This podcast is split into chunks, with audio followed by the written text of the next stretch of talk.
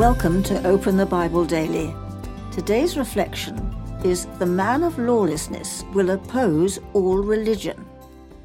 2 Thessalonians chapter 2 verses 3 and 4 reads, The man of lawlessness opposes and exalts himself against every so-called God or object of worship.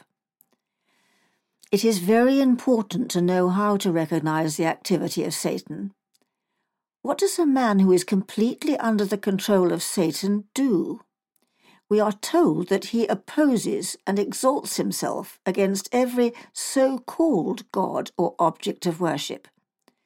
It doesn't say the man of lawlessness exalts himself over God. He cannot do that. He might think that he can, he might try to, but nobody succeeds in exalting him or herself over God. That's impossible. Instead, the man of lawlessness exalts himself over every so called God and over every object of worship.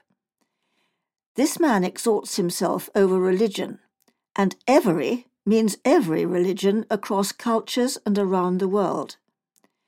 Many people today believe that religion provokes intolerance and intolerance provokes violence.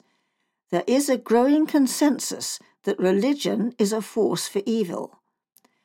One of the ways you hear that is when someone says, I'm interested in spirituality, but I'm against organized religion. Think about what that means. He will exalt himself against every major religion Islam, Christianity, Judaism, Hinduism, and Buddhism. He will say, A plague on all your houses. Religion is the source of intolerance and violence in the world, and we must break its power. It's religion that divides the world. If we get rid of religion, then we'll finally have peace.